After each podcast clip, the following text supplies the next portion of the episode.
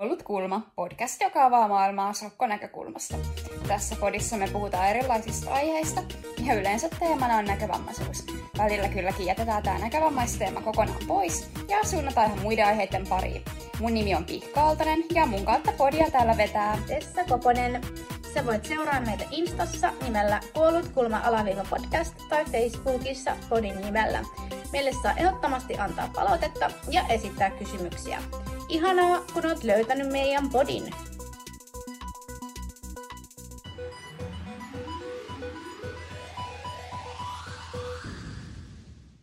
Joo, tässä jaksossa meillä onkin vieras pitkästä aikaa. Saatiin tähän Timo Ylikarhu vieraaksi. Tervetuloa jaksoon Timolle. Kiitos. Tota, sä oot liikkumistaidon ohjaaja. Haluaisitko ihan ensin kertoa, että mikä on liikkumistaidon ohjaaja ja mitä sä teet työksi? Totta, toki se on, se on henkilö, joka jeesaa tässä tapauksessa näkövammaisia siinä, että päästään paikasta toiseen. Et se, että jos näkee heikosti tai ei näe ollenkaan, on toki niin kuin aivan eri asioita. Sitten ihmisillä on eri erilaisia silmäsairauksia, iät on erilaisia, sitten on muita toimintakyvyhaasteita ynnä muuta, mutta tämä kaikki niin on meidän ammattiryhmällä. Sitten fokuksessa, kun saadaan joku, joku tota asiakas ää, työskentelyyn ja sitten ruvetaan miettimään, että mitkä ne, mitkä ne tota, tarpeet ja toiveet on, mikä on. Osaaminen jo nyt ja mitä lähdetään tekemään yhdessä hirveän laaja aihe, josta voisi puhua paljonkin. Mä itse teen tätä työtä tuolla kuntoutusiiriksessä, eli, eli tuolla tota, niin kuin Kelan ostamiskuntoutuspalveluissa, joita Näkövammaisten liitto tuottaa. Siellä liikkumistaidon ohjaus on tosi paljon sellaista niin kuin alkukartottamista ja perustaitojen opettamista. Ei suinkaan esimerkiksi reittiohjausta, jota näkövammaiset ihmiset paljon tarvii ja siitä varmaan puhutaan tänään vielä enemmänkin. Joo, kiitos paljon. Toi avasi paljon. Jep, niin avasi. Äh, mainitsit tuossa tuon reittiohjauksen, niin haluaisitko sä kertoa siitä lisää? Vaikka vähän erilaista työtä itse teetkin, ehkä.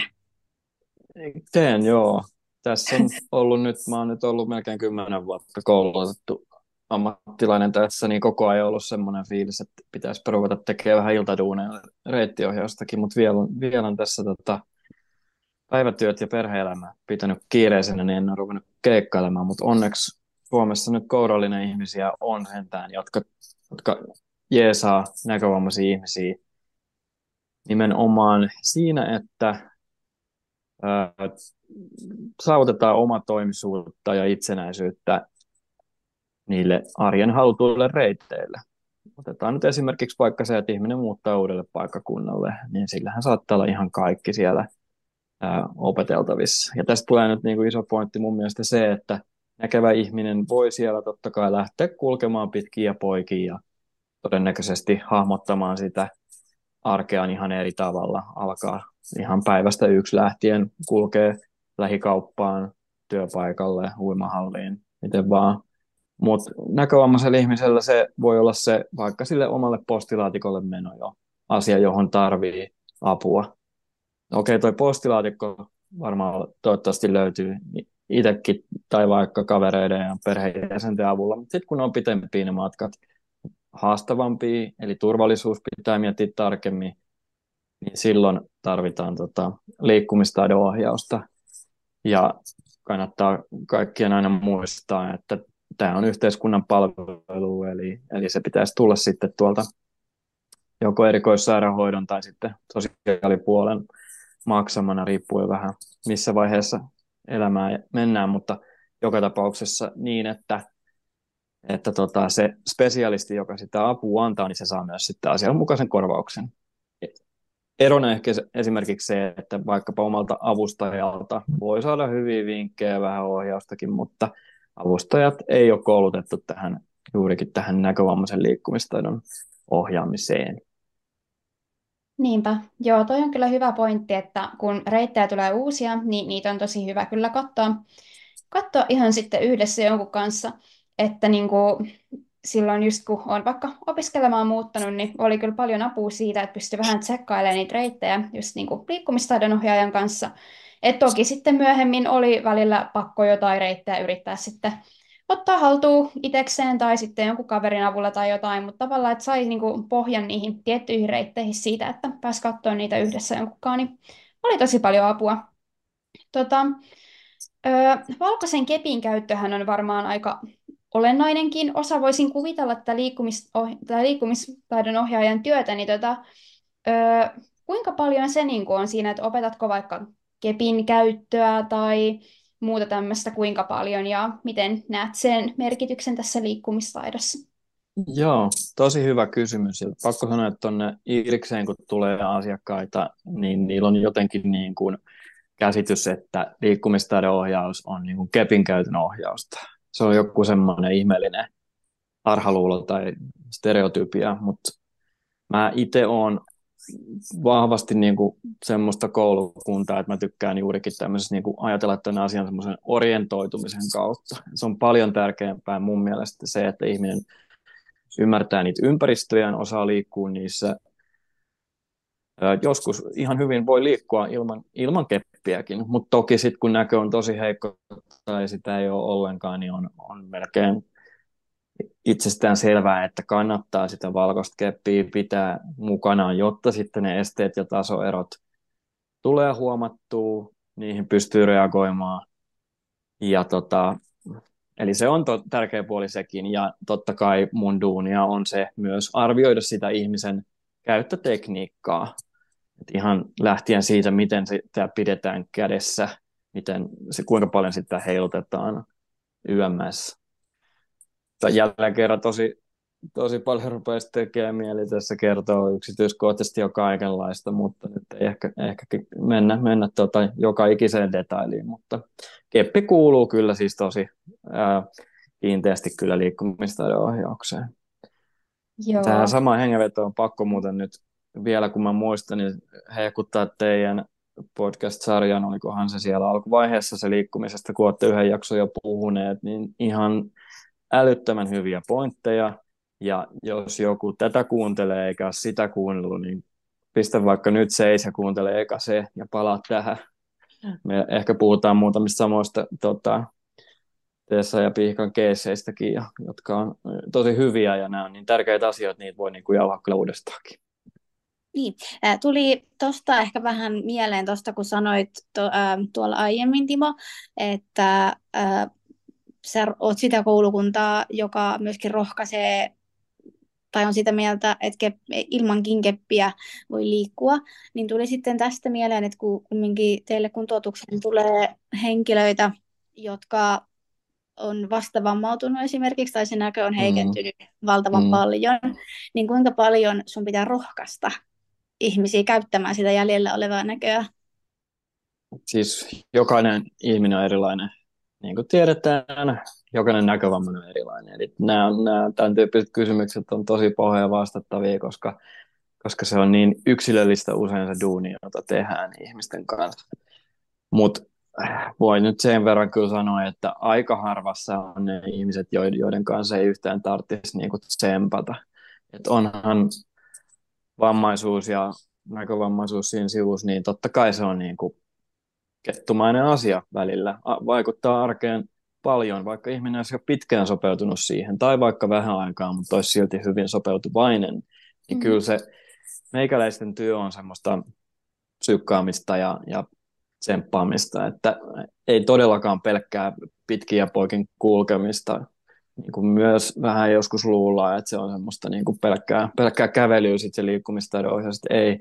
Erittäin hyvä tai tärkeää on, että istutaan tarpeeksi ensiksi palaverissa tai haastatteluissa tsekkaamassa, että mit, mitä ne tosiaan, missä se taso menee ja mitä, mitä siltä ohjaukselta halutaan. Ennen kuin lähdetään sit niinku liian aikaisin myöskään yrittämään jotain asioita, johon ihmiselle ei ole vielä sit loppujen lopuksi valmiutta. Niinpä, jep.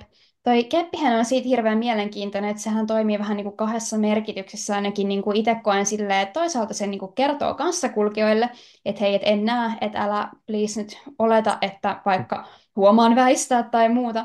Ja sitten toisaalta toki se myös sitten niin kuin auttaa vaikka löytämään teidän reunoja ja sun muuta. Ja tämä ainakin omalla kohdalla vaikuttaa siihen, että mulla vaikuttaa hirveästi ympäristö, että milloin mä käytän sitä keppiä ja milloin en. Et esimerkiksi täällä, kun asun itse maalla täällä korvassa, niin en mä niinku täällä juurikaan käytä. Että jos mä oon vaikka koiralenkillä tai muuta, niin en käytä enkä edes oikein pystyisi käyttämään. Mutta sitten jos lähden kaupunkiin yksinäni kulkemaan, niin sittenhän se on niinku ihan välttämättä oltava mukana. Kyllä, kyllä kuulostaa, kuulostaa hyvältä, kuulostaa sunkin kohdalla just, että sä, sä tiedät mitä sä teet, sulla on, sulla on kokemusta – siitä sun omasta ympäristöstä, ja sä oot arvioinut esimerkiksi joko yksin tai sitten liikkumistaidon kanssa tai molemmat, että se on tuttu ja turvallinen se reitti. Silloinhan se on ihan eri juttu jo olla ilman sitä keppiä. Eli tämä niinku vanha, vanhat, vanha sanapari, tuttu ja turvallinen kyllä kannattaa muistaa, että et silloin kun on sellainen lähtökohta, niin ilman sitä keppiäkin voi sokea liikkuu. Mutta niin kuin ajatellaan vaikka ihmisten kodit sisällä, eihän kukaan todennäköisesti käytä keppiä omassa kodissaan, koska se on niin hemmetin tuttu. Ja toivottavasti myös turvallinen, koska siellä ei tietenkään mitään esteetöntä romua tai tota, tavaraa. Mutta se on aina se tilannearvion paikka sitten. Ja mitä enemmän on hakkia ympärillä, vaikka olisi kuinka tuttu paikka, niin kuin vaikka joku kadunpätkä kaupungin keskustassa tai, tai jossain kauppakeskuksessa, niin niin kyllä sillä kepillä on sitten merkitystä, ihan niin kuin Pihka sanoitkin. Ja mistä te pu- myös puhuitte tosi hyvin siinä ekassa jaksossa, että just tästä kahdesta merkityksestä. Parhaimmillaan väittäisin kyllä, että kun keppi on kädessä, vaikka sillä edes tunnustelisi, niin sillä saa tosi paljon hyötyä, koska se antaa aikaa, tilaa, ymmärrystä, apua, mitä kaikkea nyt toivottavasti muilta ihmisiltä voikaan saada. Jep, nimenomaan. Kyllä tietysti sitten tota, mitä enemmän sitä näköä on käytössä, niin sitä enemmän yleensä pitää miettiä, tai että ihmiset tulee miettineeksi, että tarviiko ne sitä koko ajan sit sitä keppiä, tai niin kuin, kuinka paljon ollenkaan. Että, että moni heikkonäköinen käyttää sitten niin kuin ihan tosi harkiten ehkä vaikka kerran viikossa tai, tai kerran kuukaudessa, kun taas sitten tota, no, niin sokoilla se todennäköisesti kyllä melkein joka päivä ainakin on, on käytössä, noin niin kuin keskimäärin. Mm, niinpä. Kyllä vaan. Itellä ainakin on ihan pakko olla joka, joka paikassa se keppi. Ihan vaikka olisi tuttu ja turvallinen tai vieras ja outo, niin on oltava, koska niin kuin ehkä siellä ekassa jaksossa mainitsinkin jossain kohtaa, niin, niin elän keskellä kaupunkia. Mm, niinpä. Ja se on jännä, että kuinka paljon tuo ympäristö oikeasti vaikuttaa, koska silloin kun on asunut niin kuin Jyväskylässä, niin kyllä silloin se oli jatkuvasti käytössä.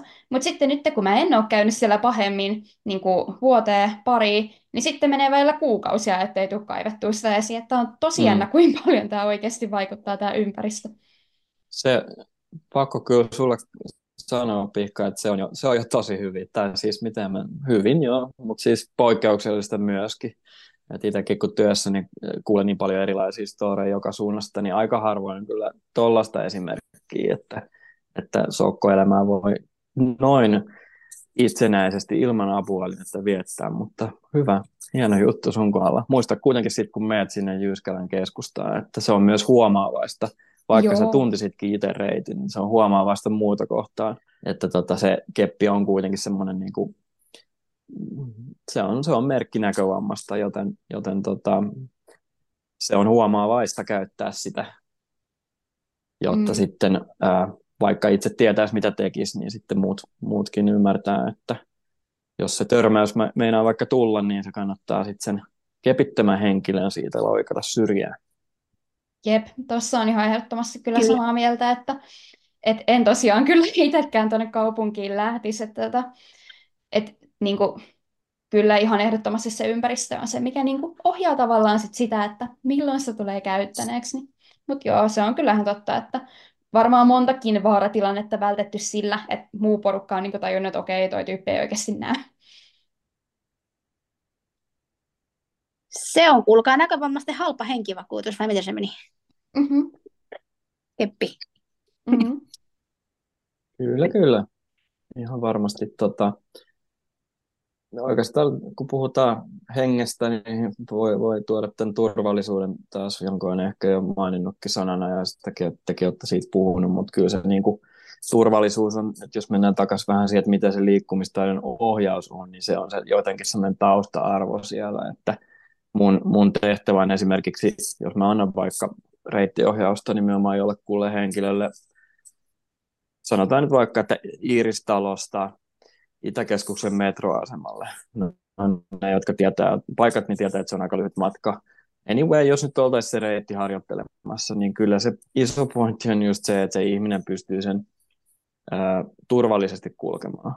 Aiemmin mainitsin jo omatoimisuuden ja itsenäisyyden. Ne on totta kai tässä nyt pointtina kanssa, että ei tarvitsisi muiden apua, mutta se turvallisuus myös että moni osaisi kyllä omatoimisesti sen kulkea, mutta jos ei esimerkiksi osaa tai pysty ylittämään autoteitä turvallisesti, niin sitten sitä reittiä ei voi kulkea. Tai ainakaan minä liikkumistaidon ohjaajana voi, voi niin kuin antaa tavallaan lupaa siihen, että lähtee sitä kulkemaan. Mä en ole tietenkään valvomassa sitä ihmistä, jota mä sitten ohjaan, että mitä se loppujen lopuksi elämässään tekee, että vastuu on jokaisella ihmisellä itsellään. Mm. Niinpä. Sepä se. No sitten, mä mietin vähän äh, semmoista, että miten, mitä eroa sä näet, kun sä niin kuin ohjaat henkilöä, joka on tut, tutussa paikassa, mutta sillä on ehkä joku ongelma siellä, ja sitten henkilöä, joka lähtee ihan täysin uudelle reitille? No u- uuden reitin osalta tietysti, jos nyt aloitan vaikka tuosta, niin tietenkin pitää, pitää tota, liikkumistaidon ohjaajan pitää selvittää, että osaako ihminen siitä reitistä jo jotakin pätkää vaikka. Et jos siitä, öö, jos osaa tota, jotakin, niin sehän tarkoittaa sitä, että sitä pätkää ei yleensä sit tarvitse harjoitella enää, joten aikaa ja energiaa säästyy sitten siihen uuteen ja sen uuden ihmettelyyn. Tästä, tästä semmoisena esimerkkinä voisi heittää, että otetaan nyt taas joku, joka on muuttunut uudelle paikkakunnalle, se on, se on vaikka ekassa, ekana vuonna opetellut sieltä kotoa bussipysäkille ja sillä tietyllä bussilla kulkemisen vaikka, tota, ää, vaikka Helsingin keskustaa, jos hän sieltä, sieltä osaa niin kuin bussin päätepysäkiltä mennä sitten jo yliopistolle ja rautatieasemalle, niin loistavaa, mutta nyt sitten uutena, jos hänelle tulee tarve, että hän haluaa vaikka ostaa kulkea sitten Stockmanin tavarataloa Helsingin keskustassa, niin eihän mä toki lähde sitten opettamaan hänelle sieltä kotoa sinne pysäkille menoa, vaan että ne tutut pätkät unohdetaan, että se on oikeastaan niin sitten se, mihin fokusoidaan, on just se sitten sieltä bussin päätepysäkiltä Stokkalle. Tämä on ta- tavallaan tota ihan itse aika toivottavasti helppo ymmärtää tämmöiset asiat, mutta sitten kun näihin ohjauksiin lähdetään, niin se ei ole aina selvää, että keskustellaan samasta ja oikeista asioista, jolloin joskus sitten säästyy, anteeksi, tuhlautuu aikaa ja energiaa ja, ja tota, ei ehkä päästä sitten treenaamaan niin paljon kuin haluttaisikin, jos ei, jos ei heti ole niin kuin tunnisteta sitä, että mitä pitäisi treenata. Totta.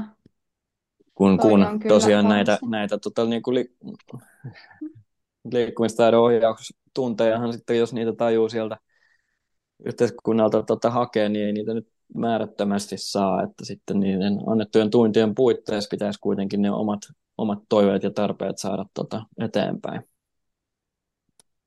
Niinpä. Sitten sanot, kysytkö teessä vielä, mikä se oli se eka, eka puolis, kun mä vastasin vähän niin kuin siihen toiseen, miten sä sanoit? Se, se oli niitä tuttuja. Tuttuja ja turvallisia, mutta sitten jos siellä tulee joku probleemi. Niin, problem tuo kyllä ihanaa, kun syötit lapaa mulle mielu, mielu, mieliaiheita, niin taas ongel, ongelmanratkaisukyky on tällainen termi, jota mä kuntoutusohjaajan työssä kyllä niin kuin puhun siitä paljon ja aina haluan haastatella asiakasta siitä, että millä tasolla se on.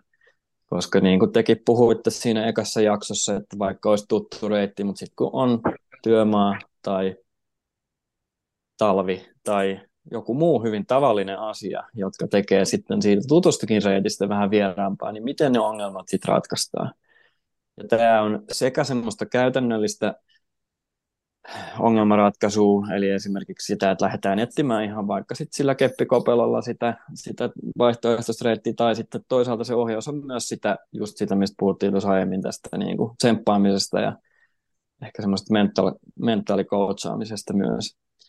Koska väittäisin, että jos näkövammaiselle ihmiselle ei ole ongelmanratkaisukykyä, niin silloin kyllä itsenäisen liikkumisen valmiudet on tosi heikot, että on aika vaikeaa lähteä opettaa mitään uuttakaan siitä, jos ei ole semmoista niin kuin tietoa siitä, että sitten huonojen hetkien tullessa niin siitäkin selviää, koska on ihan takuu varmaa, että niitä tulee niitä ää, yllätyksiäkin, vaikka olisi tavallaan harjoiteltu kaikki valmiiksi.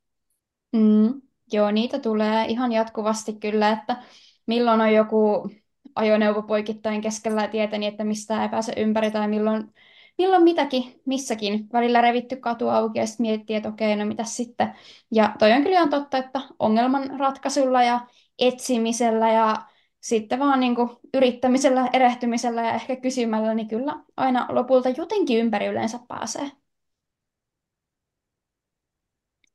No niin, siitä kysymisestä nyt voi vääntää taas silloin suoraan sitten asiaan, mistä te myös puhuitte viimeksi näistä tästä tota, asenteesta ja, ja sisukkuudesta ja näistä, näistä kuvioista, koska niitä, niitä te tiedätte kyllä, niin niitä tarvitaan ja ei, ei pelkkä se tavallaan se tieto siitä, että millainen reitti on, tai, ja plus se, että osaa, osaa sitten kepillä sitä havainnoida ja tunnustella ja kuunnella maamerkkejä, niin ei se riitä. Että kyllä, kyllä se, kyllä se tota, itseluottamus pitää olla riittävä. Ei todellakaan tarvi olla mikään yli-ihminen, jotta näkövammaisena voi, voi tota, kulkea tutuissa ja vieraissakin ympäristöissä, mutta, mutta, mutta kyllä se tietty taso pitää olla. Mm, ja jep. sitä taas ei tietenkään päivässä saavuteta, että, että tota, elämänmittaisia projekteja usein. Joo, se kehittyy niin kuin kyllä silleen ihan vain yrittämällä ja erehtymällä ja tällaista, kun on niin kuin just toi motivaatio on hirveän tärkeä, minkä mainitsitkin, että kun just meillekin on hirveän tavallaan tärkeää, että päästään liikkumaan yksin paikasta toiseen ja niin kuin ainakin mm. mulle esimerkiksi silloin, kun muutin opiskelemaan Jyväskylään, niin oli jotenkin niin kuin silleen ajatuksena hirveän tärkeää, että mä halusin oppia just niin kuin vaikka kävelemään siellä sieltä kortepohjasta yliopistolle ja ympäriinsä yliopistolle, koska mä niin kuin tykkään kävellä ja haluan liikkua yksin. Tavallaan se mm. motivaatio mm niin kuin ihan yksinkertaisesti vaan ohjasi siihen, että välillä kattelin sitten jotain reittejä siellä ja yritin oppia ja löytää ja tällä. Ja kyllä se niin kuin toi aika hyvin ja nopeasti tuloksia, että kun oli just tavallaan se tietty, mitä halus. Ja toki siinä niin kuin välillä eksy ja tuli näitä, että oho, no nyt olen jossain enkä yhtään tiedä missä, mutta tavallaan kaikesta selvii kyllä. Joo, se rohkeuden, rohkeuden merkitys ominaisuutena on, on valtava ja sitten mikä kyllä teitä tässä, kun on kuunnellut teidän tota, jaksoja, niin toi huumorin merkitys tulee sieltäkin läpi ja sitä yritän aina tuossa omassa työssänikin asiakkaille, tota, jos ei heillä sitä ennestään oikein että sieltä on mahdollista löytää, että, että osaa just nauraa niille mokille ja, ja tota, asennetta tähänkin asiaan, että osaa sitten mokailla ja ei lannistu siitä nimenomaan just se, ettei lannistu, mutta myöskään se, ettei pelkää. Koska sitten jos sä hermostut ja hätäännyt, niin ei se homma syy sitäkään vähän. Toki joskus pitääkin hermostua, mutta ei ehkä hätääntyä, koska joskus myöskin se hermostuminen tuottaa sisua. Mm. Minähän selviän. Jep, tuo on ihan totta. Siis tota, joskus jouduin lähtemään siellä Jyväskylässä hakemaan jotain postipakettia, jostain random postitoimipisteeltä. En ollut siis ikinä käynyt siellä, mutta päätin, että mä haluan sen pakettini niin kuin sieltä nyt enkä ensi viikolla. Ja tota, lähdin sitten hakemaan sitä, sinne oli ehkä joku kilometrin matkaa tai jotain. Ja pääsin kyllä lopulta sinne kauppaan, mutta en sitten löytänyt sieltä pois enää millään, koska parkkipaikan vieressä oli jotain putkityömaita sun muita. Ja sitten siinä aikani, kun pyörin, meni niin paljon tunteisiin tämä homma, että päätin, että nyt mennään sitten tuosta Pientareen yli ja ojan läpi vaikka tarpeen tullen, ja kyllä se tiesi, että kummasti rupesi löytymään. Kyllä. Te puhuitte, puhuitte siitä, että joskus on, joskus on ihan jees mennä taksilla, tai ainakin moni näkövammainen sitä ajattelee, niin mm. tämä liittyy totta kai niin kuin tämmöiseen tota, isompaan teemaan, mitä mä kyllä esittelisin otsikolla energiasäästö. Että sekin on niin kuin tosi tärkeää tajuta, että milloin se kannattaa ehkä ottaakin sit vaikka osaisi jonkun reitin kävellä kokonaan tai mennä julkisten avulla, niin sitten jos ja kun on noita kuljetuspalvelumatkoja käytössä, niin kyllä sitä omaa energiaa kannattaa säästää. Että joskus, joskus hyvällä, hyvällä tota meiningillä niin ne, ne tota käännökset ja muut huomioitavat asiat löytyy helpommin kuin taas sitten huonolla hetkellä niin menee, tuntuu varmasti helposti sieltä, että about kaikki menee pieleen. Kyllä. Mulla on esimerkiksi äh, esimerkki tästä, siis mulla on maailman helpoin reitti itsellä kotoa niin mun treenihallille. Mä osaan mennä sen sekä jalan että bussilla. Mutta joskus, jos on tosi, tosi, tosi raskas päivä, niin mä en kykene menemään sitä mun kolmen kilsan matkaa, tiedätkö, niin kuin lainausmerkeissä Joo. itse. Mm-hmm. Joo, ja sen, sen tunnistaminen on viisautta, että ottaa sitten sen jonkun toisen ratkaisun. Voihan se olla joskus vaikka sitten, että jos on vaikka joku kävelemään yhdessä sitten, että saa sitten oppaan avulla sen kuljettua, jolla voi olla enemmän siinä sitten ihan vaan kävellä ilman suuremmitta keskittymistä sitten, niin sekin voi olla se juttu. Ja välillä ihmetellään, että miksi moni näkövammainen kulkee töihin taksilla paikkaan, joka on tietysti tosi tuttu, tai siis se reittikin, mm. niin kyllä siinä, eikä esimerkiksi siis bussilla tai, tai muilla julkisilla yhteyksillä, niin kyllä se moni sitä niin perustelee, että se, jos siitä ikään kuin siitä päivän omasta akusta syö, menee jo niin kuin 20 prossaa tota, siihen työmatkan selviämiseen, niin, niin sitten tota se akku rupeaa loppumaan ikään kuin, eli se omat paukut väh- on hyvin vähissä ja siellä työpäivän loppupuolella. Tai vaikka työ, työpäivästä jos selviäisi, niin sitten voisi vielä niin kuin ilta-aika, jossa pitäisi harrastaa ja olla perheen ja kavereiden kanssa, niin jälleen kerran kannattaa säästää vaikka silloin aamulla sitä omaa energiaa ja istua taksin kyydissä, mennä sinne töihin sillä, eikä se todellakaan tarkoita sitä, että liikkumistaidon valmiudet olisi huonot. Se on vaan semmoinen niin kuin järkevä päätös. Mm, jep. Ja toi oli mun mielestä hyvä nosto, minkä sanoit, että myös ne tutut reitit, niin kuin voi olla välillä viisasta mennä sillä taksilla, että siis se todellakin on järkevää ja viisautta, ja myönnän, että ehkä itsellä on tässä kohtaa se isoin niin kuin, haaste ja ehkä tämä kehityskohde, että niin kuin silloin, jos on niin kuin, vieras reitti tai jos mä en kerta kaikkiaan pääse sitä millään muulla, niin silloin on paljon helpompi jotenkin ottaa se taksi. Mutta sitten välillä tulee mm. itselle sellainen ajatus, että okei, no jos mä kerran osaan kävellä tämän, niin miksi mä sitä kävele? Niin siis joo, toi on kyllä oikein hyvä pointti. No mä, voisin, mä haluaisin sanoa vielä, piti ehkä jossain kohdassa jo aasisilta rakentaa tähänkin, mutta nykyään kuitenkin, kun puhelin on joka tapauksessa kaikilla aina mukana ja melkein kaikilla se on myös älypuhelin, niin kyllä internet on tietysti ihan todella tärkeää, että osaa sitä itsenäistä liikkumista myös sen avulla tavallaan boostata. Moni näkövammainen tietää vähintään, mikä on Blind Square. Jos ei käytä sitä, niin kannattaisi nyt ainakin vähän kokeilla, koska se antaa paljon infoa ulkomaailmasta – sellaista, mitä nyt ei sokkona esimerkiksi voi yksinkertaisesti vaan sit saada. Jos ei halua esimerkiksi lähteä sen avulla liikkumaan, niin istu autossa tai bussissa tai jossain ja kuuntele Blind Squarein höpötystä, niin väitän, että ihan varmasti avartuu ymmärrys siitä, mitä sun ympärillä on. Eikä se välttämättä tosiaan tarvitse tähdätä siihen, että että sä itse niin kun nyt sitten rupeat kulkea siihen ja tähän kahvilaan ja parturiin ja joka bussipysäkille ja poikkikadulle, mitä se luettelee, vaan se on semmoista ihan semmoista kartalla olemista ja ympäristötietoisuutta, josta ehkä voi sitten pitemmällä juoksulla niin kehkeytyä sitten uteliaisuutta ja rohkeutta, joka taas kehittää vaikka sitten liikkumistaitoa ja, ja sitten lähtisi opettelemaan niitä reittejäkin, mutta et kannattaa, kannattaa ottaa tekniikkaa haltuun. Toinen, Kyllä.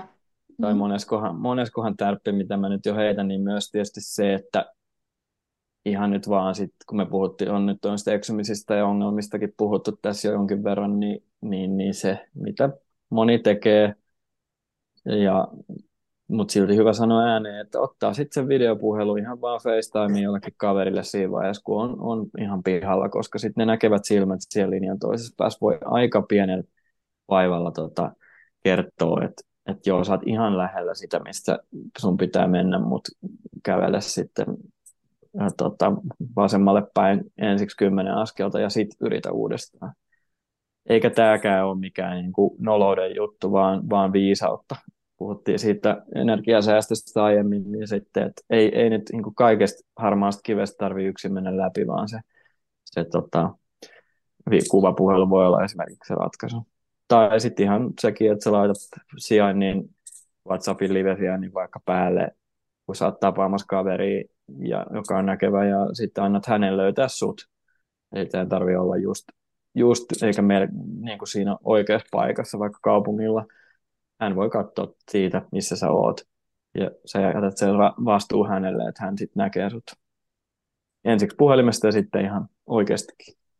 Jep, kyllä. Siis tuo WhatsAppin live-sijainti on oikeasti kätevää. Mä itse huomasin tuon niin viime syksynä, kun lähdin koirien kanssa tota, tutkimaan jotain mettätietä ja sitten ajattelin siinä, että käännyn ympäri ja no sitten jossain kohtaa koirat oli onnistunut houkuttelemaan mut jossain yyristeyksestä jonnekin loivasti vähän muualle kaartuvalle tienpätkälle. Ja sitten me siellä niin rämmin taas ja tietenkin syksy kengät märkänä ja tällä. Ja kun oli aikani rämpinyt, niin totesin, että okei, nyt, nyt meni hermo, mitä mä niin nyt teen, niin sitten huomasin, että jaa, täällähän on tämmöinen sijainnin jako, niin sieltä sitten siskolle sijainnit jakoa ja sitten se niin pystyi ohjeistamaan.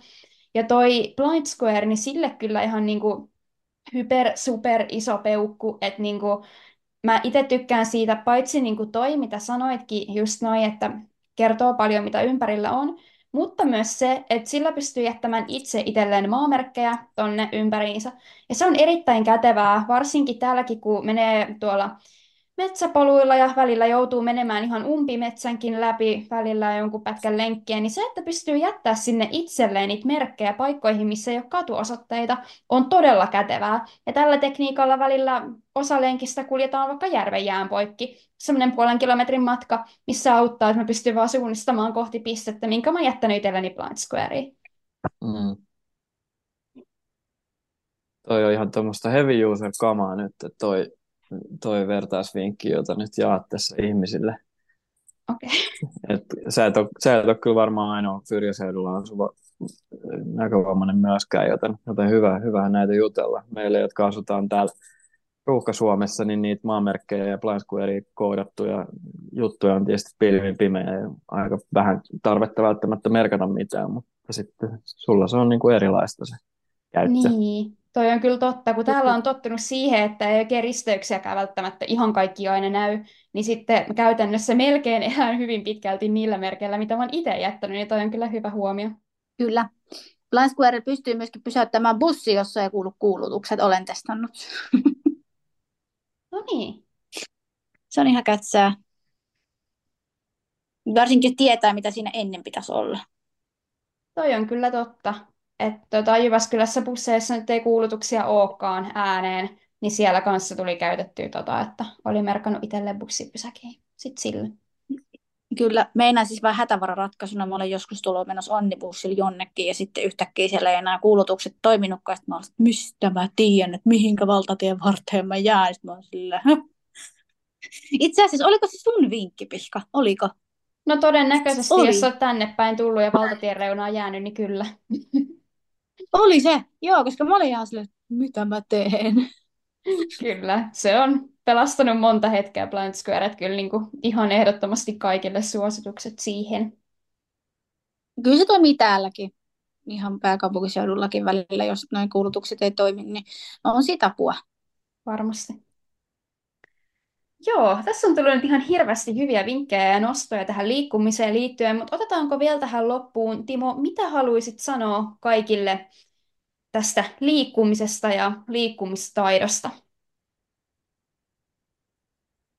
No ilman muuta joka ikisen näkövammaisen kannattaisi miettiä, että oliko aika miettiä sitä omaa arkea liikkumistaidon ohjaajan kanssa. Vaikka olisi kuinka konkarisokko, niin sanotusti tai, tai tottunut niihin omiin arkireitteihinsä, niin silti voi olla ihan hyvä puntsia asioita sitten ammattilaisen kanssa. Voi tulla uusia ideoita, uusia tekniikoita, tekniikan käyttö, vinkkejä, monta syytä on siihen, miksi, miksi tämä on hyödyllistä. Tietenkin ihmiset, jotka on just vaikka menettämässä näköään tai, tai tota, menettänyt sen juuri tai jossain muussa hankalassa tilanteessa, niin sen runsaan avun vastaanottaminen on järkevää. Se ei ole helppoa siinä vaiheessa, kun asioiden käsittely on kesken, sopeutuminen on vaikeaa ihan arkielämäänkin, niin, niin sitten se, että pitäisi lähteä vielä sit liikkeellekin, mutta kyllä kannattaa hyödyntää yhteiskunnan palveluita. Ja sen verran kurkistus tuonne lainsäädäntöpuolelle kertoo, että ehkäpä hyvältä säkällä ensi vuonna 25 siis pitkään valmisteltu vammaispalvelulaki on tulos voimaan ja siellä liikkumistaidon ohjaus ei ole enää harkinnanvarainen asia. Tälle mutkat suoraksi vedettynä se on ollut aiemmin vähän semmoinen pienempi asia, vaan jatkossa se tulee olemaan subjektiivinen oikeus vaikeavammaiselle. Eli jos olet sokea tai heikkonäköinen, niin sulla on oikeus saada sitä palvelua, joten hae sitä. Apua siihen saat totta kai näkövammaisten liitosta tai sitten oma hyvinvointialueen kuntoutusohjaajilta tai vaikka vertaisilta. Jostain ne langanpäät kyllä löytyy.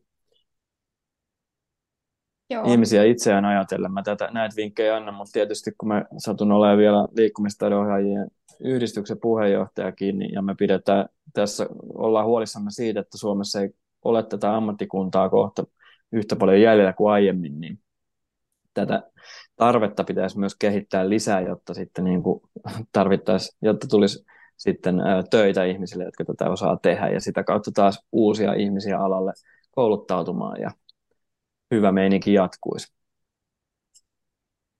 Jep, nimenomaan. Siis toi on ihan totta ja nyt sitten vaan kaikki, jos yhteen siltä tuntuu, niin hakemaan sitä ohjausta siihen liikkumiseen, niin se on sitten helpottaa arkea ja auttaa elämässä eteenpäin varmasti monella tapaa, kuten tässä nyt on huomattu. Päätän semmoiseen ajatukseen, minkä mä sanon usein aluksi, kun mä duunissakin niin luennoin tästä ja höpötän tästä, että tämä liikkumistaidon ohjaaminen ei ole mitään ää, rakettitiedettä. Et, vaikka mä tuossa olen jo korostanut sitä, että on hyvä tietysti olla spesialistin kanssa liikkeellä, niin loppujen lopuksi isoin osa kaikesta tehdään siellä omassa arjessa itse funtsien tai kavereiden läheisten perheenjäsenten kanssa. Heiltäkin voi saada hyvää ohjausta. Eli, eli ei tarvi olla tosiaan ammattilainen. Pääasia vaan, että pitää näitä asioita tota, mietinnässä ja sitten osaa myös pyytää silloin sitä spesialistiapua, kun se ehkä ne kotikonstit ei enää riitä tai niiden lisäksi tarvisi vähän syvällisempää osaamista. Joo, Kyllä. Mutta siis nämä on ollut tosi mielenkiintoisia aiheita ja hyvät keskustelut. Kiitoksia molemmille näistä ja erityisesti kiitos toki Timolle, että tulit tähän meidän podcastiin. Oli tosi kiva saada tänne juttelemaan. Eli... Kiitos, kun sain kutsua itse itseni ja otitte minut tänne. Joo, hienoa, kun pääsit tulemaan. Kiitokset myös Tessalle ja kuulijoille tietysti ennen kaikkea kuulijoille. kyllä, kyllä. Mutta hei, nähdään seuraavan jakson parissa taas. Että hei hei! Heippa! Moi moi!